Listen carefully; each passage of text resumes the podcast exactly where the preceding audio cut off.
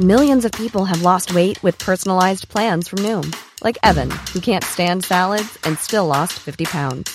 Salads, generally, for most people, are the easy button, right? For me, that wasn't an option. I never really was a salad guy. That's just not who I am. But Noom worked for me. Get your personalized plan today at Noom.com. Real Noom user compensated to provide their story. In four weeks, the typical Noom user can expect to lose one to two pounds per week. Individual results may vary. Quality sleep is essential. That's why the Sleep Number Smart Bed is designed for your ever evolving sleep needs. Need a bed that's firmer or softer on either side? Helps you sleep at a comfortable temperature? Sleep Number Smart Beds let you individualize your comfort so you sleep better together. JD Power ranks Sleep Number number 1 in customer satisfaction with mattresses purchased in-store. And now, save 50% on the Sleep Number limited edition Smart Bed for a limited time. For JD Power 2023 award information, visit jdpower.com/awards. Only at a Sleep Number store or sleepnumber.com. One size fits all seemed like a good idea for clothes. Nice dress. Uh, it's a it's a t-shirt. Until you tried it on. Same goes for your healthcare. That's why United Healthcare offers a variety of flexible, budget-friendly coverage for medical, vision, dental, and more. So whether you're between jobs, coming off a parent's plan, or even missed open enrollment, you can find the plan that fits you best. Find out more about United Healthcare coverage at uh1.com. That's uh1.com. There's never been a faster or easier way to start your weight loss journey than with PlushCare. PlushCare accepts most insurance plans and gives you online access to board-certified physicians who can prescribe FDA-approved weight loss medications like Wegovy and Zepbound for those who qualify. Take charge of your health and speak with a board-certified physician about a weight loss plan that's right for you. Get started today at plushcare.com slash weight loss. That's plushcare.com slash weight loss. plushcare.com slash weight loss. An Earios original. I was born with a special gift the ability to mentally transform any situation into the worst case scenario in my own brain. My therapist calls my gift catastrophizing. And that's why I'm uniquely qualified to scrutinize and analyze history's greatest disasters and find out who's to blame. They say history repeats itself. Not on my watch. My name is Rebecca Delgado Smith, and I am the alarmist.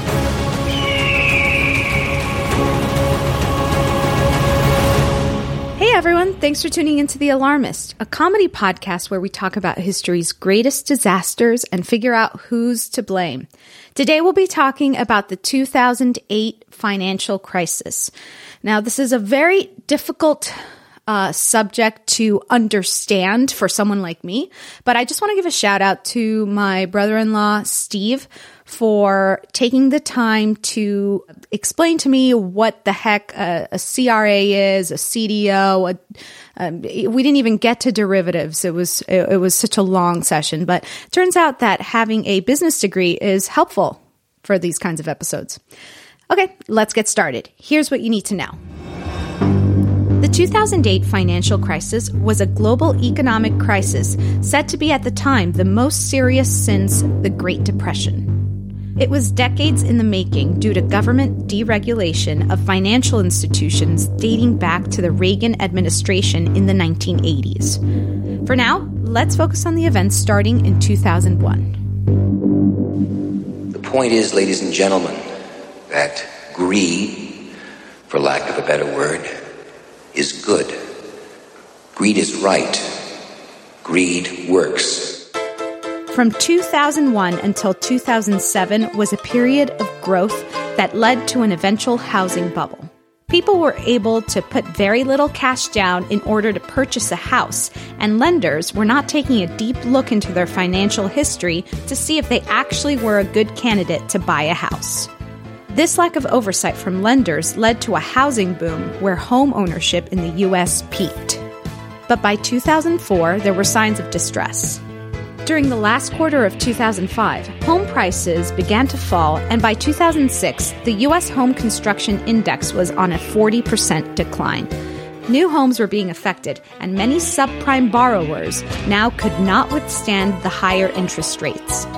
People started defaulting on their loans.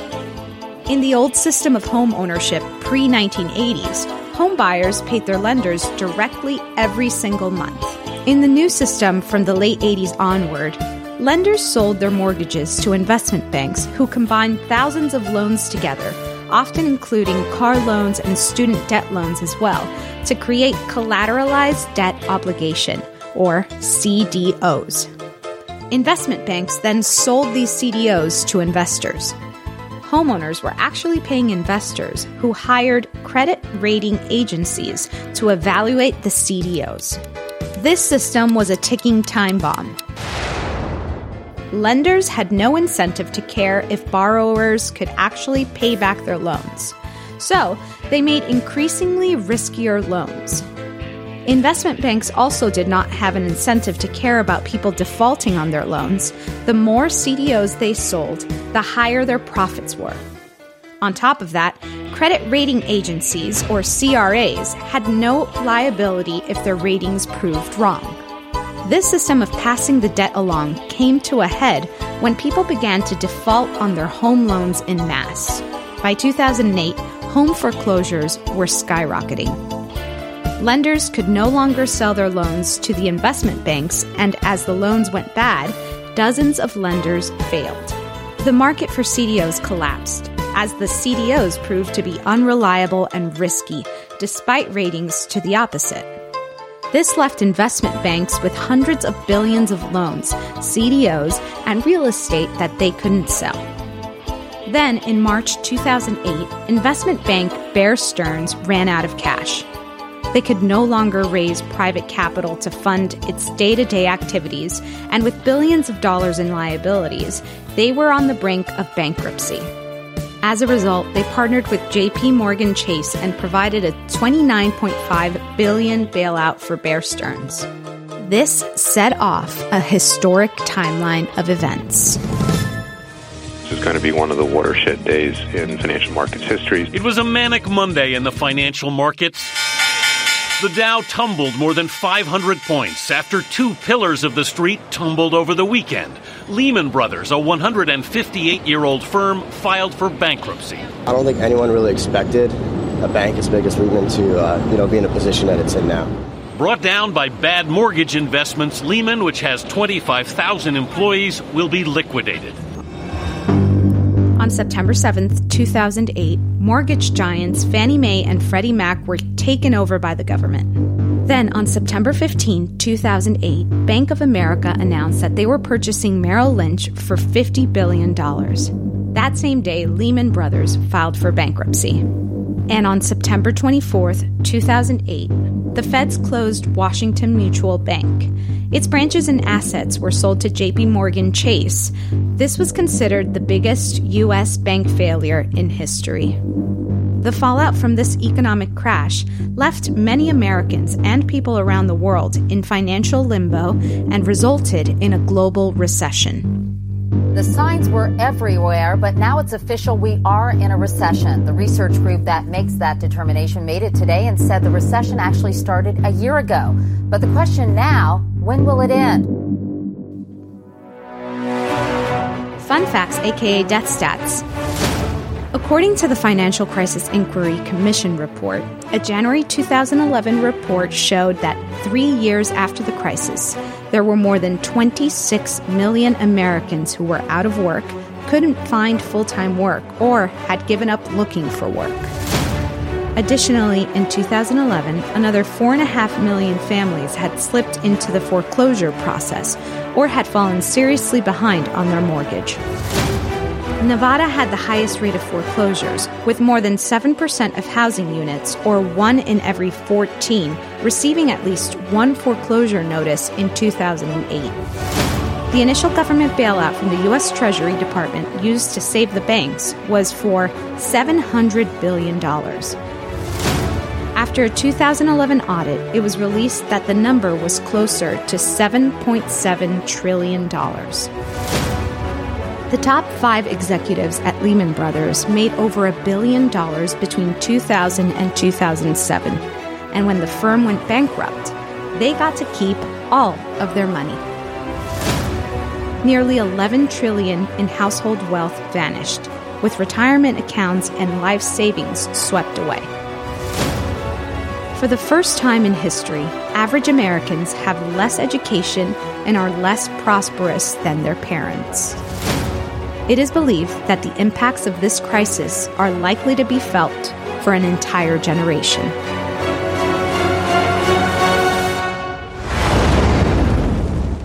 So today with us we have producer Amanda. I graduated in 2008, so I really need closure. Perfect. I hope I get it today. you won't. You won't.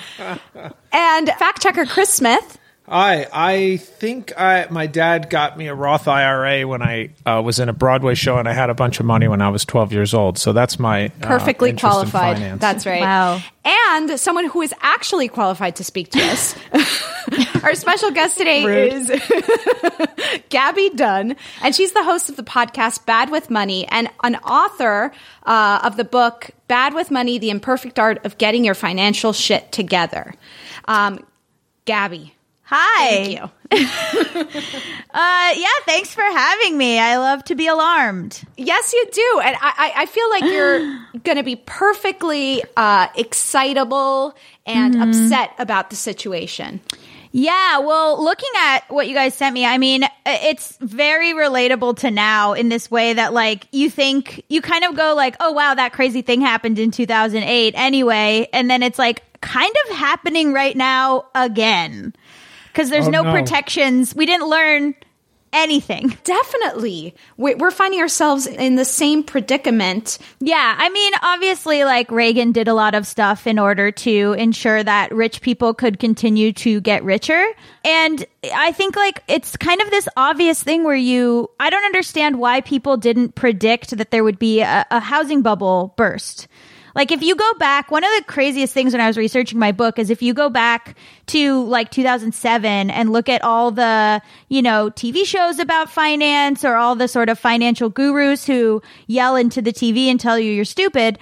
I mean, all of them were like, yeah, buy real estate, like buy how, like they get a loan. Yeah, I, I think you're so right about that. And I, I think it's a bit of a generational thing. Like, if Mm-hmm. you think about it, if you were, I don't know, 18 or 20, like when Reagan, you know, Mm-hmm. passed all of these deregulations in the 80s, this is like almost a 30 year period of growth. Yeah, I mean, looking too at like generational stuff, uh, Gen X was very, I mean, baby boomers too, but Gen X was very much pushed into the like, you graduate from college, you get a job, you get a house, you get married. Those were the things. And like the American dream was viewed very naively or very like quaintly as home ownership. That was like a huge part of like if you if you got a great job and you owned your house and you uh, married someone, congrats, you've done it. And I think like millennials and Gen Z are just not on that track at all because by the time we could own a home, we couldn't own a home. No. So nobody talks about money, right? So you see all your friends buying houses and you don't talk to mm-hmm. each other about it. And you don't, and so you go, oh, well, you know, this person next door bought their house and they're my age. So I have to buy my house and you don't ask like, hey, did you take out like a risky loan to do this? Or like nobody talks to you. No, everyone's just like, No, congratulations on your house. But nobody, you would never like, if your friend bought a house, now my, me being who I am, I'll be like, how the hell did you do that? But like at the time, it was like uncouth or taboo, which honestly, like the whole point of my podcast is that that those things, keeping it taboo and keeping it uncouth and keeping it rude, is what allows this stuff to happen. Thank you, Gaby. You are changing me. I grew up. A, I grew up not talking about money because Right. I, I think my parents were always so stressed about money. We didn't have a mm-hmm. lot of it. That the last thing they want to do is go to the dinner table and talk about money. I mean, Right. I wasn't planning to do this, but I think we should start off by Yeah. putting the American dream up on the board. Sure. Number one, let's start with understanding this deregulation that happened in the 80s. Yeah. Um, after the Great Depression, U.S. banks were tightly regulated and for the most uh, for the most part, local businesses. President Ronald Reagan ushered in a new era of deregulation of the financial industry during his presidency, which was 81 to 89. And it was during this time that the Garn St. Germain Depository Institutions Act was enacted. So the legislation allowed savings and loans companies to make riskier investments. Banks were now competing for people to invest with them rather than being picky about who they would allow to invest with them. Mm-hmm. In a New York Times op ed titled Reagan Did It, Paul Krugman writes The immediate effect of Garn, Garn St. Germain was to turn the thrifts from a problem to a catastrophe. The uh, fact is that deregulation, in effect, gave the industry whose deposits were federally insured a license to gamble with taxpayers' money at best, or simply to loot it at worst. Off the bat, I think Reagan had a huge part in this deregulation process. Now, in all fairness, like deregulation in itself is not bad, right? It's the people that take advantage of it. Well, it's tough because like it ends up being sort of problematic racially and like obviously like banks don't give loans to black people, which is like a whole thing. And um and it, so I I understand that like it's very it's more subjective then it becomes more subjective based on the bank and the area you live in. So, yeah, I do get that. But they also are able to take advantage of lower income people more. Yes. Well, so we're putting Reagan up. Yeah, yeah, yeah. And, and we're going to talk about other dere- more deregulation that happened. So, like in the 90s, this is according to Forbes. Uh, firstly, there were no cops on the beat. Lazy, laissez-faire free market economics was the prevailing public policy. Federal Reserve Chairman Alan Greenspan spoke of irrational exuberance, but took no steps to cool off the market in the late 90s. In 1994, a series of legislation came out that allowed banks to expand their reach. Uh, the Riegle Neal Interstate Banking and Branching Efficiency Act. I think they make these really complicated so you just forget about them. Yes, exactly.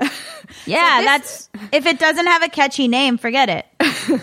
This allowed for banks to operate across state lines. In addition, the act allowed banking organizations to acquire banks in other states under a uniform nationwide standard. Mm-hmm. So banks are are essentially gaining power at this point. And then in 99 came the Gramm Leach Bliley Act, GLBA.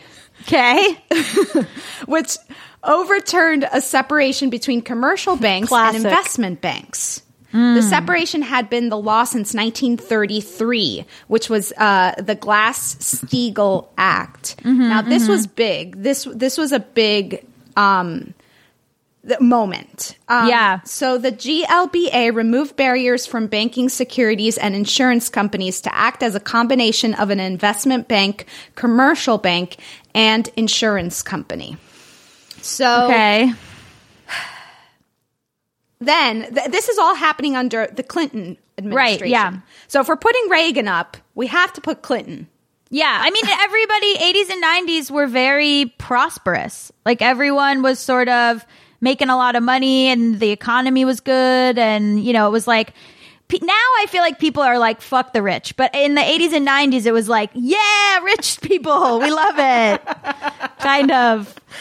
So Clinton is at fault. Clinton is at fault. And I also want to put up uh, uh, someone else, Alan Greenspan. Totally. So he's the former Federal Reserve chairman. Ha- You know, he does. He's through the '80s up until 2006, and Alan Greenspan even seemed to partially support the idea of deregulation was at least partially to blame for the crisis. So this is later mm-hmm. on after the crisis, he admits, oh yeah, maybe deregulation wasn't uh, as good of an idea. Yeah. During testimony in the Congressional Committee in October 23rd of 2008, he said, quote, I made a mistake in presuming that the self-interest of organizations, specific, specifically banks and others, was such that they were best capable of protecting their own shareholders. And he went on to say that, uh, he was of the belief that heavy regulation that could have prevented the crisis would have damaged economic growth in the U.S. Well, okay, economic growth for who? Do you know what I'm saying? Like they always are like, well, this might damage the economy. And it's going on right now with coronavirus. They're like, well, this is damaging the economy, which like, yes, it is damaging uh, people's ability to, to have wages. But you know what? Whose fault that is? It's like we didn't have any social safety nets in place. We don't. The government has the money, but what's getting bailed out? Like cruise ships, like the the idea. It's not like when they say the economy, even here and now they're talking about like business people, rich business people, people who own large chains, people who own like legacy businesses. I think when Alan Greenspan is like, yeah, the economy would have taken a hit. Like, I think we have to think about like, who is he talking about? We we should blame uh, G Dubs. G Dubs Yes. Bush.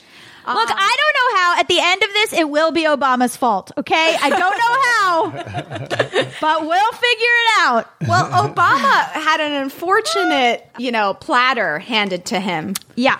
Because he got he went into office in, uh, January 2009, right? He got Mhm. elected in November 2008. Yep. Talk Yeah. about terrible timing. So I, I think we do need to talk about first off these people defaulting on their loans. Mm-hmm. There's an argument that people uh, that needs to you know has been said that people need to take respo- personal responsibility. I know this tone. This is when she doesn't want to put something on the board, but she thinks she has to just to see all the sides. but my argument is what are they supposed to do then? If you make this stuff prohibitive to have, and then you also say, but you have to have this or else you're a piece of shit, what are people going to do? Well, that has that speaks to culture too, like Yes. that what you were talking about before about you know the quote American dream, like being Mhm. sold to us at every turn in our lives. You have to get married, you have to own a house.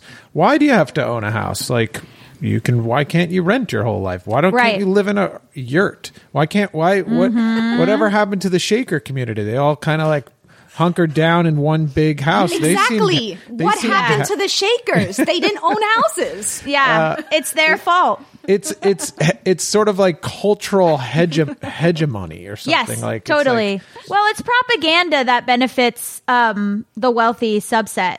And you know, banks used to be incredibly localized. And if you gave your money to a bank, uh, that bank would have the money. It would have your money. That was the situation. Like the bank was in your town.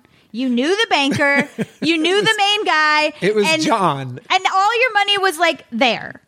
Yeah. And then it stopped being that and now there's these national chains and everything. So like if you if I went to the bank right now and I was like, "Hi, I would like all of my money."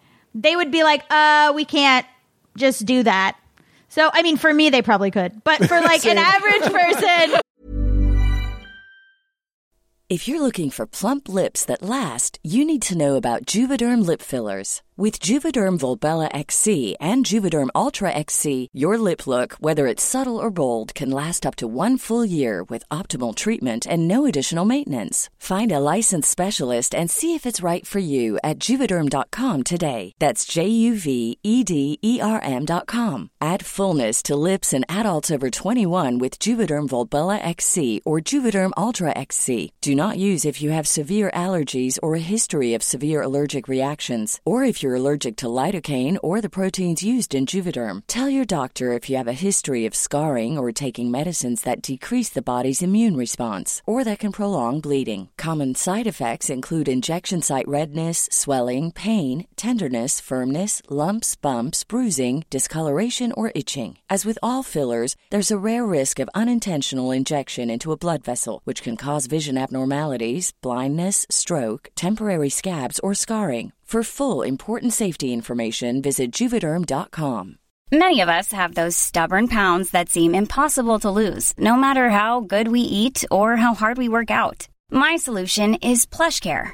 PlushCare is a leading telehealth provider with doctors who are there for you day and night to partner with you in your weight loss journey. They can prescribe FDA-approved weight loss medications like Wegovy and Zepbound for those who qualify. Plus, they accept most insurance plans. To get started, visit plushcare.com slash weight loss. That's plushcare.com slash weight loss. Hey, it's Ryan Reynolds, and I'm here with Keith, co star of my upcoming film, If, only in theaters, May 17th. Do you want to tell people the big news? All right, I'll do. it. Sign up now and you'll get unlimited for $15 a month and six months of Paramount Plus Essential Plan on us. Mintmobile.com slash switch. Upfront payment of $45 equivalent to $15 per month. Unlimited over 40 gigabytes per month. Face lower speeds. Videos at 480p. Active Mint customers by 531.24 get six months of Paramount Plus Essential Plan. Auto renews after six months. Offer ends May 31st, 2024. Separate Paramount Plus registration required. Terms and conditions apply if rated PG. This show is sponsored by BetterHelp. We all have stress and anxiety we carry around as we go about our everyday life. At The Alarmist, we know it's always better to say it out loud and talk it through. Whenever I stress about the sinking of the Titanic, I don't sit with those thoughts in a dark room. I turn on the lights and dive right into it. Therapy is a great place to get things off your chest and work through what's really going on. Maybe you can't stop spiraling or catastrophizing.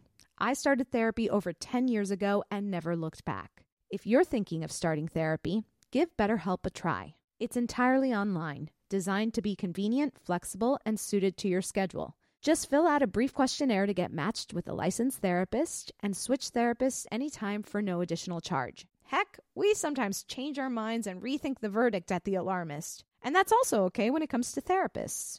Get it off your chest with BetterHelp. Visit betterhelp.com slash alarmist today to get 10% off your first month.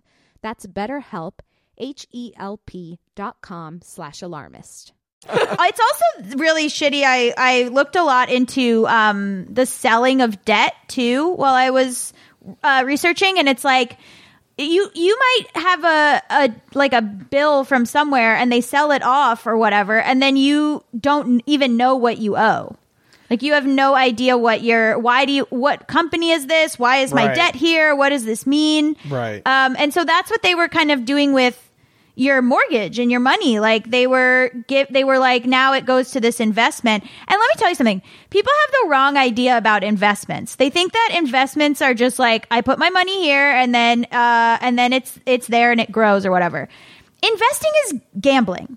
And people hate when I say this. They do not like when I say this, and it's very simplistic. Um, so I apologize. But it's gambling. It's like smart. People think it's like this smart thing that you can game and figure out and blah, blah, blah. But like, it's, you're just going, I hope this works out. Here's my money. And like, generally it will.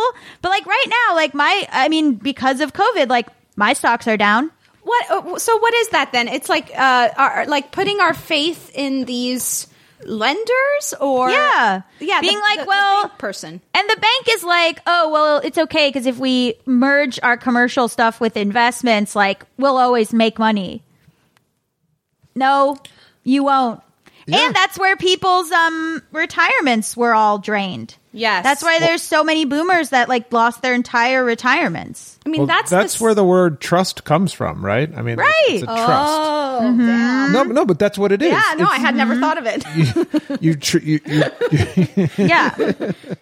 this is a good segue into predatory lending. Mm-hmm. They started practicing this thing called predatory lending, which uh, much of the lending happening in the 2000s was, quote, subprime loans with predatory features, which means that not only weren't lenders doing due diligence on people trying to take out loans, they were actively trying to deceive borrower- borrowers in order to convince them to take the loan out. Mm-hmm. So, according to American Progress, the majority of this mortgage lending was existing homeowners refinancing, with many believing that they were taking advantage of lower interest rates to extract home equity. Instead, they often were exposed to complex and risky products that quickly became unaffordable when economic conditions changed. Mm-hmm. Now, from the FCIC report, Many mortgage lenders set the bar so low that lenders simply took eager borrowers' qualifications on faith, often with a willful disregard of the borrower's ability to pay. Nearly one quarter of all mortgages made in the first half uh, were interest only loans. During the same year, 68% of, quote, option ARM, ARM loans originated by Countrywide and Washington Mutual had low or no documentation requirements. adjustable rate mortgage loans. That's what that is. Yes, I think we should put Countrywide Financial up on the board because this was one of the biggest lenders at the time. Between 1982 and 2003, as home prices boomed and Countrywide stocks uh, price zoomed 23,000%. Mozilo, which was the um, the owner of Countrywide, gained a reputation in the industry as a genius and a rainmaker, and yet. Countrywide ran into trouble. Their practice of easy lending led to a race to the bottom. The company repeatedly relaxed its borrowing standards, lending to people with weaker credit scores who sometimes didn't even have jobs. Can I put something else on the board? Yes. Men. Go. Whoa, whoa. I think this is men's fault. And let me still tell you why. Because are any of these people, are any of these top people women? For the most part, they were not. There was one. No, no. There was one. uh, I uh, there's a an, someone in the Federal Reserve. Uh, and she she was a, a big big dog. Um, Okay. okay. But that she came on later. Uh, you know, I would say it's a very low percentage are women. Like it is it is this this is so um binary and gendered and I apologize, but it is like money stuff is like a, a dick measuring contest. In research, like m- women are more likely to be a little bit like, well, let's look into this. Like, let's see, blah, blah, blah. And I think like, I think like there's this concept at these banks and at these like big financial companies of like, I brought in the biggest thing. So I'm gonna blame. I'm gonna. I'm gonna blame men. Men. Do you want to call it just men? Do you want to say to- toxic masculinity or Yeah, okay, fine. Toxic- greed- manly greed? Ah, fine. Toxic masculinity. Fine. We've tried to get men in the jail, but the thing we say, if we send men to the jail, then we'll have no more disasters. Almost all of because Men them. are Yeah, responsible for I ninety know. nine point nine percent of them. So, I mean, if we ever wanted a break from the podcast, we could just put men in jail and then all go on That's true. That's true. And for and while. yes, and again, I'm being like very generalized about testosterone. I'm being very generalized about dicks. Like I understand. Um, I am I, I am queer, and I get it. Uh, before people write in with hate mail, but I just can't get off this idea that like it's all these overconfident. How about we put like overconfidence or something? Like overconfident dudes just being like, yeah, this will work out. Confidence is a huge thing, I think. I mean, like, but that confidence is what you, what these dudes are using to sell, right? I mean, Arrogance. arrogance, and- Insatiability. Yeah. I mean, I also think there's something that that is really important in heterosexual relationships. There seems to be this thing where the the women let their husbands just handle the finances. So like a lot of these couples that lost their retirement uh, and this is like anecdotal and also statistically the women just let the men handle their retirement, let the men handle their money and they had no they didn't look into it, they didn't ask about it, they had no part in it. So when everything went down, they were like, "Well, what were you doing this whole time?" You So relationship roles. relationship roles, yeah. Uh, what, I guess what, gender roles. Yeah. uh, what, what is it when they're like fit and decided? It's like women don't do Rigid, this. rigid gender Rigid- roles. strict gender roles. Yeah. Yeah. I want to talk about these credit rating agencies, Mhm. CRAs. CRAs were a key part in the financial crisis. The short story here is that the CRAs were in cahoots with the investment banks. They took the bundles of mortgages and rated them a uh, AAA, despite the fact that they did not deserve this safe rating, since many of them were made of thousands of subprime mortgages. So the three major CRAs at the time were Standard and Poor's, uh, Moody's Investors Service, and Fitch Ratings. And these companies were making a huge profit from giving AAA ratings. More AAA ratings meant more profit, which gave them no incentive to stop or do a deeper investigation into the assets they were rating. The Mhm. most nefarious effect of the involvement of the CRAs is that by rating something a AAA, it was sending a message to investors, people like us, uh, that the securities were super safe. Pension pension funds and international governments were often required to invest in securities of the highest rating. Thus, they were hit the hardest when the crisis came to a head. Mm-hmm. That is so sad. Yes. Incredibly sad. Yeah, I, it's way probably way too complicated to get into. I'm just curious, like how they are regulated or like what what gives them the authority to put a stamp of approval? Uh, Almost nothing. These ratings are opinions. Yeah. When, when they got, uh, because they did. Oh, right. All they those brought them interviews. in. Yeah, they got interviewed, and they were just like, "Well, it was just my opinion. Like, Yes. that was your fault for for taking my opinion to heart." Which is why credit scores are racist and bad. Because they take into account like it's it's it's subjective. They like will take into account like your name and like is your name like a, a white name? Like there's all these kind of things or like what area of town you live in, which is like, you know, then you go back to redlining, which uh, only allowed white people in one area and black people in another area. Like it, it- credit scores are just like very racist. And also you can get three different credit scores from three of the different top credit rating agencies and so you have to like kind of look at all three and it, you have to pay to look at them and if you look at them more than whatever when a certain amount which if you're out of work and you need your credit score if you're moving a lot and you need your credit score which like lower income people do um, it dings your credit score It, that that is very unfair. I'd never thought of that. I also want to throw in uh, addiction question mark. Oh, so in this documentary, uh, they interview a therapist for uh, whose clients include these high-level Wall Street executives. Oh, and no. he describes their similar characteristics as being impulsive risk takers, Oh, no. and a lot of people feel that they, uh, a lot of people like them feel like they need to participate in behavior like drugs. Strip clubs, prostitution, in order to be recognized. Mhm. Um, he describes them as having a, a blanket of di- a disregard for how their actions impact society. Well, they should go Um, free solo or something, but keep your dirty mitts off my money. right? It's like put your own life at risk Oh and your own God. well-being at risk. Yeah, oh but- my god yeah, but don't, you know that's what they're kind of selling you too. Is like I'm crazy, like I'm a risk taker, but I I might lose all your money, but I also might make you ten times the money. Like, oh, don't Chris, you, you, are convincing. I give this guy my give me money. that cash. Give me that cash. Are there any others you want to throw up on the list, or should we start crossing things off? Well, we didn't put big banks up there. oh like- yeah, of course yeah yeah yeah oh i thought we did oh i thought we did well, we, we, we Ah! also don't have the smaller lenders. Well, what you have is the larger financial institutions giving predatory, like lenders giving predatory loans, but we don't have any like small lenders who are doing the actual the countrywide.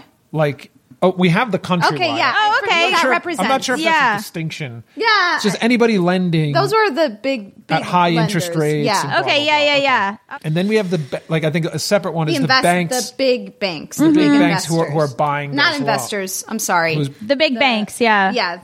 Yeah, yeah, okay. Okay. You want me to go through it here and see if we missed anybody? Okay. 2008 financial crisis. The American Dream. Reagan, Clinton, George Bush. Mm-hmm. Alan Greenspan. Countrywide Financial and lenders giving predatory loans. Toxic masculinity. Great. Strict gender roles. um, CRAs, which are the credit rating Mm-hmm. people. Uh, addiction.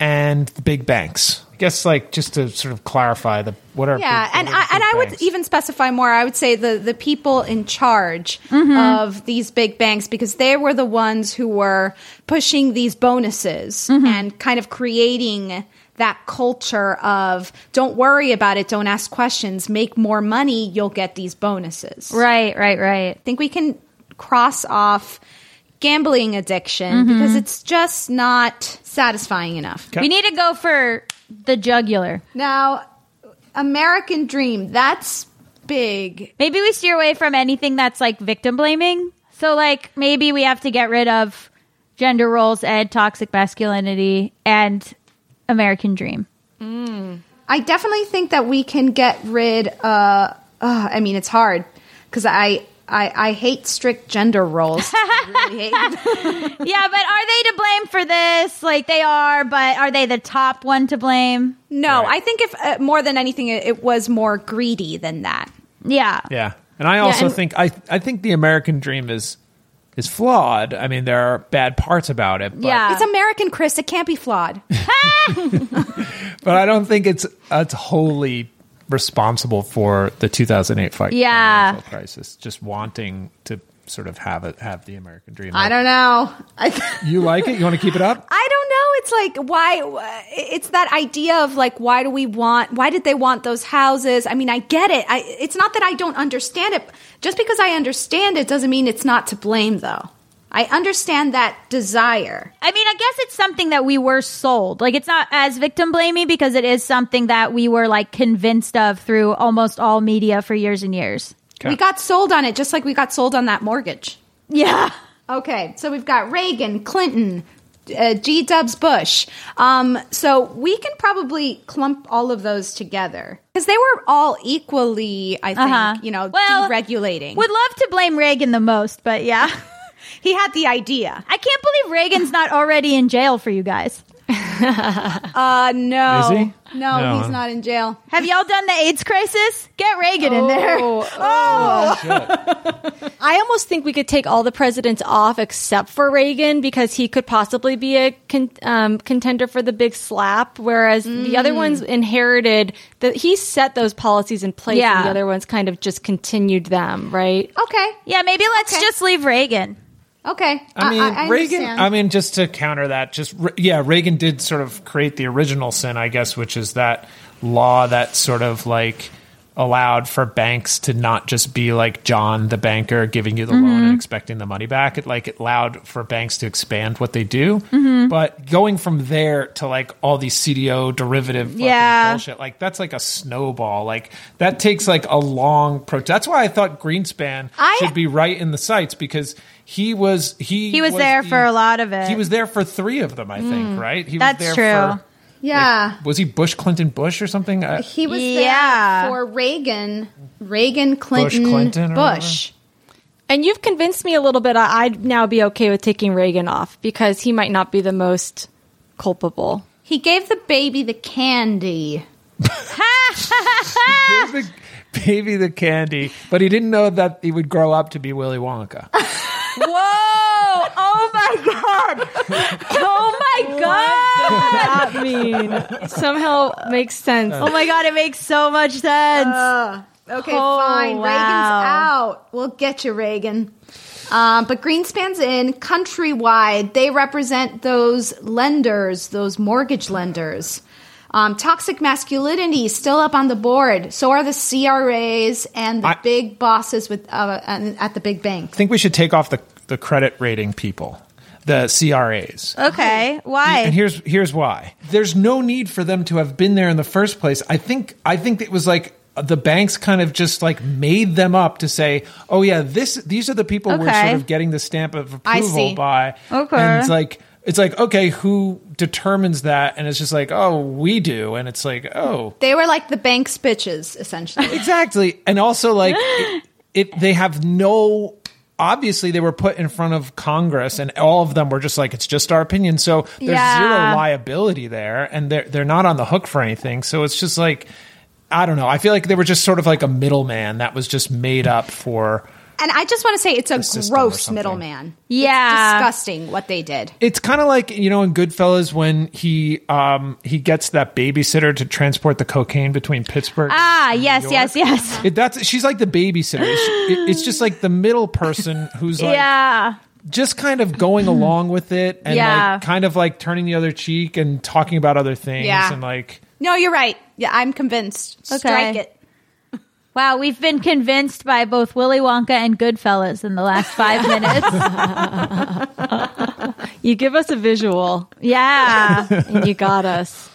Okay, so still up on the board, we've got Greenspan, Countrywide, Toxic Masculinity, and the big bosses at the big banks. And Gaby, we, we also need to figure out who the big slap goes to. So Okay. someone's going to the jail and someone is getting a big slap. Okay. For me, toxic masculinity ta- uh, absorbs the big bosses at the big Yeah, I agree.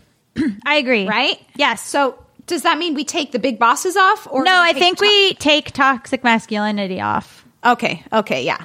Um, I think that what Countrywide did was slimy because they were essentially the ones that really took advantage of the people. They were- they're doing the more interaction, Face to face, yeah. face to face. they get a s- I feel like they should get a slap and I'm going to I I think Greenspan is to blame. I'm I'm feel like he was there for so long. And and to me that that really encompasses the the amount of deregulate Yeah. deregulation That he kept was sort of pushing this idea. Uh, dare I say this, but these big banks were, were just going.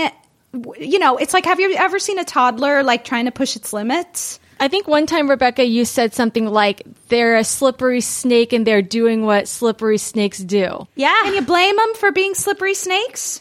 If you know that's what they are, gosh. Yeah, you should have been on it. It's not like a big revelation that like, oh, these big banks were, you know, d- you know, doing bad right. things or making easy money. Greenspan we should have been saw on it. Greenspan should have been on it. That's his job.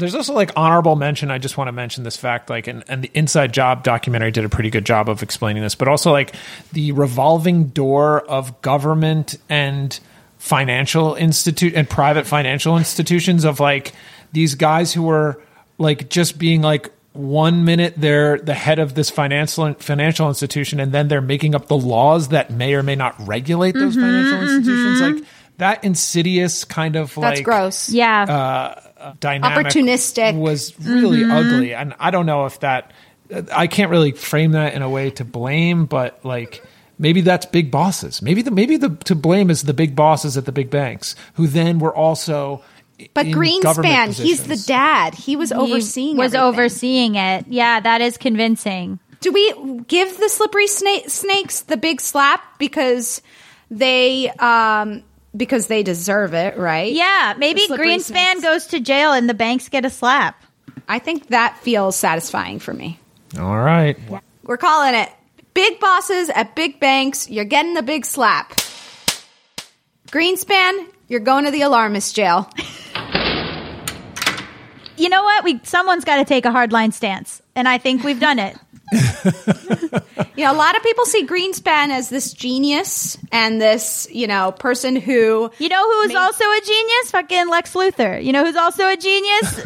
like Doctor Evil or whatever. Bad bad people are geniuses. Elon Musk's, I guess, a genius, but he's a fucking moron. So I don't know. it's true after the 2008 financial crisis. To this date, no one has been criminally charged with causing the financial crisis. Unfortunately, today, due to the coronavirus global pandemic, 33.5 million people so far have signed up for unemployment.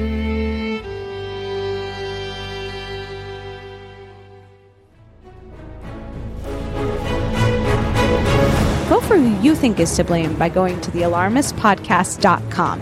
Follow us at the alarmist the on Twitter, at the alarmist podcast on Instagram, or email us at thealarmistpodcast at gmail.com. Tune in next week. We'll be talking about the failed Antarctica expedition of Robert Falcon Scott.